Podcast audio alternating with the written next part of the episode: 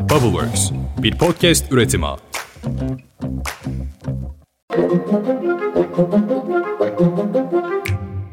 Günaydın. Bugün 21 Temmuz 2023. Ben Özlem Gürses. Bubbleworks Medya ile birlikte hazırladığımız Türkiye'nin en çok dinlenen haber podcast'i. 5 dakikada dünya gündemine hepiniz hoş geldiniz. Lütfen abone olun ve linklerimizi eşe, dosta, akrabaya, hısıma herkese göndermeyi unutmayın. Tebrik ediyorum. Bir haftanın daha sonuna geldiniz.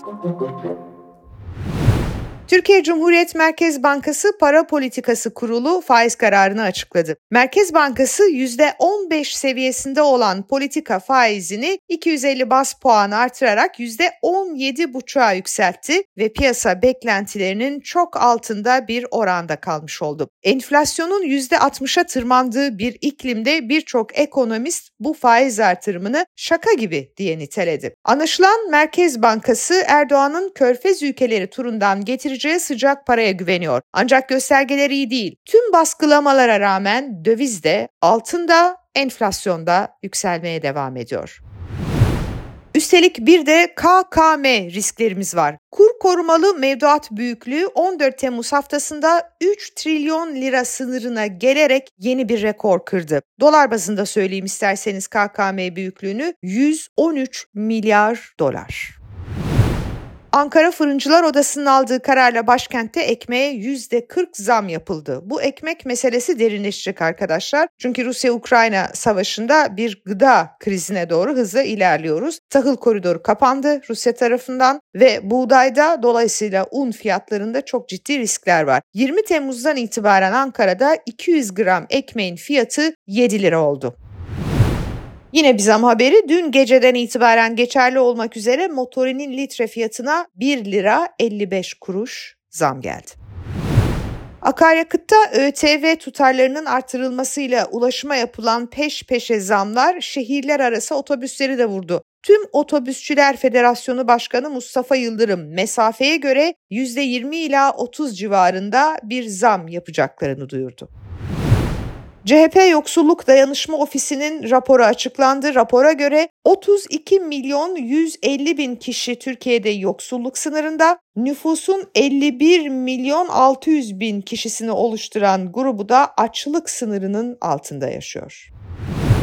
İsterseniz yani CHP'nin verilerine güvenmiyorsanız bir de kamunun verilerine yani bizzat devletin verilerine bakalım. Aile ve Sosyal Hizmetler Bakanlığı'nın sosyal ve ekonomik destek verileri yoksulluğun çocuklar üzerindeki etkisini bile ortaya koyuyor. Verilere göre derin yoksulluk çocukları vurmuş. Ailesinin yanında temel ihtiyaçları karşılanamayan ve dolayısıyla ailesinden koparılma riski bulunan çocuk sayısı 165.201 olmuş. Utanç verici bir rakam. Yani aileler diyor ki anne babalar ben bu çocuğa bakamıyorum. Bu sayı 165.201 evlat. Cumhurbaşkanı Recep Tayyip Erdoğan Körfez turunu bitirdi ve Kuzey Kıbrıs Türk Cumhuriyeti'ne geçti Kıbrıs Harekatı'nın yıl dönümünde. Resmi temasları kapsamında Ercan Hava Limanı'nın yeni terminal binasının açılış töreninde konuştu. Uluslararası toplumu Birleşmiş Milletler prensipleriyle çelişir şekilde ambargolarla dünyadan koparılmaya çalışılan Kıbrıs Türklerine yönelik zulme son vermeye bir an önce Kuzey Kıbrıs Türk Cumhuriyeti'ni resmen tanımaya davet ediyoruz. CHP Genel Başkanı Kemal Kılıçdaroğlu da Habertürk televizyonunda katıldığı canlı yayında gündeme dair değerlendirmelerde bulundu. Özellikle kendi parti içi tartışmalarına dair soruları da yanıtladı. Kılıçdaroğlu seçim sonuçlarını tam bir yenilgi olarak değerlendirmiyorum. Kazanamadık. Evet bunun çeşitli nedenleri var. Seçim sonucu 60'a 40 olsaydı o zaman gerçek anlamda yenilgi derdim. 25 milyon insan otoriter bir yönetime karşı oy kullanıyorsa yine de umut vardır. Ama bunu başarı olarak da değerlendiremem mümkün değil çünkü başarı iktidar olmaktır dedi. CHP liderine değişim ve kurultay talepleri de soruldu. Bu geminin kaptanı ben miyim? Benim. Hı hı. Kaptan gemiyi dalgalı ortamda denize bırakmaz, terk etmez. Limana yanaştırır dediniz. Sağlam limana yanaştırır. Ondan sonra der ki... Neresi o liman efendim? Kurultay. Neresi olabilir? Kurultaya kadar limana yanaştırmaktan kastınız e, kurultay. Başka çaremiz yok ki zaten. Peki Yerel seçimden önce mi o kurultay sonra mı? İkisinde de ona da biz karar vereceğiz. Yani oturulacak parti meclisi oturacak karar verecek ona da. Şu tarihte kurultay olsun denecek. O tarihte yapılacak. Sizin yaklaşımınız ha, nedir efendim? Benim yaklaşımım e, yerel seçimlerden önce kurultayın yapılması.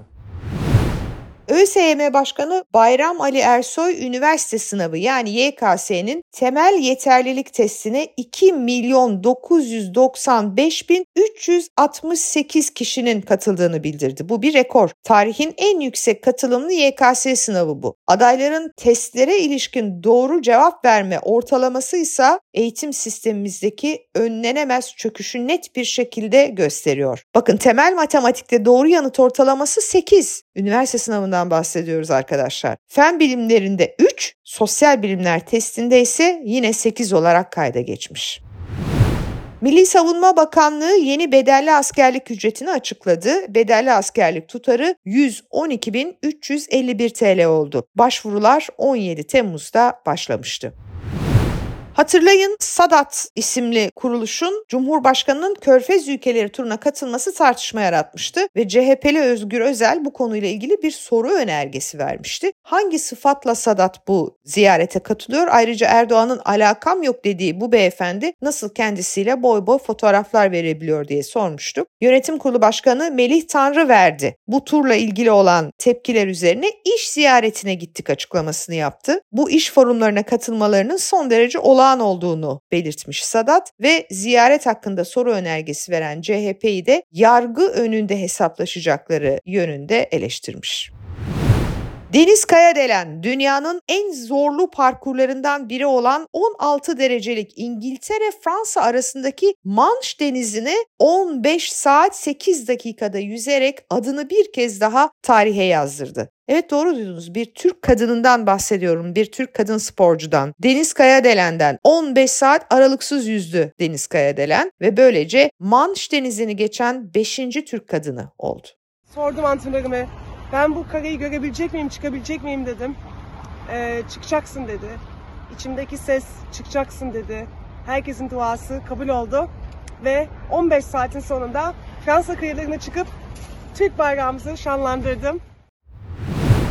Finalde şarkıcı ve besteci Baha Boduroğlu var. 76 yaşında hayatını kaybetti. Bağ Boduroğlu 1947 İstanbul Laleli doğumlu. O zamanlar İstanbul Laleli'yi siz düşünün. Gençlik yıllarında kent oyuncularında yer almış. Gazanfer Özcan ve Gönül Ülkü tiyatrolarında çalışmaya başlamış. O kadar muazzam bir gece hayatı var ki o sırada opera bölgesinde Taksim Beyoğlu'nda. Güzin Sokullu'yla burada tanışıyor zaten. Daha sonra ikisi Selmi Andak'ın tavsiyesi üzerine tamamen kendilerini müziğe adıyorlar ve birçok şarkı yaptılar. Muazzam besteleri var. İlk 45'liklerini 1971 yılında çıkartmışlardı. Sonra Boduroğlu Aysel Gürel'le tanışıyor ve onlar da beraber şarkılar yapıyorlar. Gençlik Başımda Duman albümü o yılın en çok satan plaklarından biri. Şarkıyı hatırlıyorsunuzdur mutlaka. Gençlik başımda duman, ilk yemeğim patlıcan. Böyle bir şarkı. Ama benim Baha Boduroğlu'nun en sevdiğim şarkısı o değil. Benim Baha Boduroğlu'nun en sevdiğim şarkısı Olmaz Böyle Şey. Gerçekten çok severim bu şarkıyı. Yeşim müthiş söylemişti. Hadi dedim bu sefer ben de onunla birlikte söyleyeyim. Haftayı böyle noktalıyoruz. Pazartesi sabah erken saatlerde Türkiye'nin ve dünyanın gündemiyle yeniden buluşuncaya dek. Hoşçakalın. Güzel bir hafta sonu olsun. Olmaz böyle şey yoksa rüya mı? Tam mutlu oldum derken yıktım bütün dünyamı.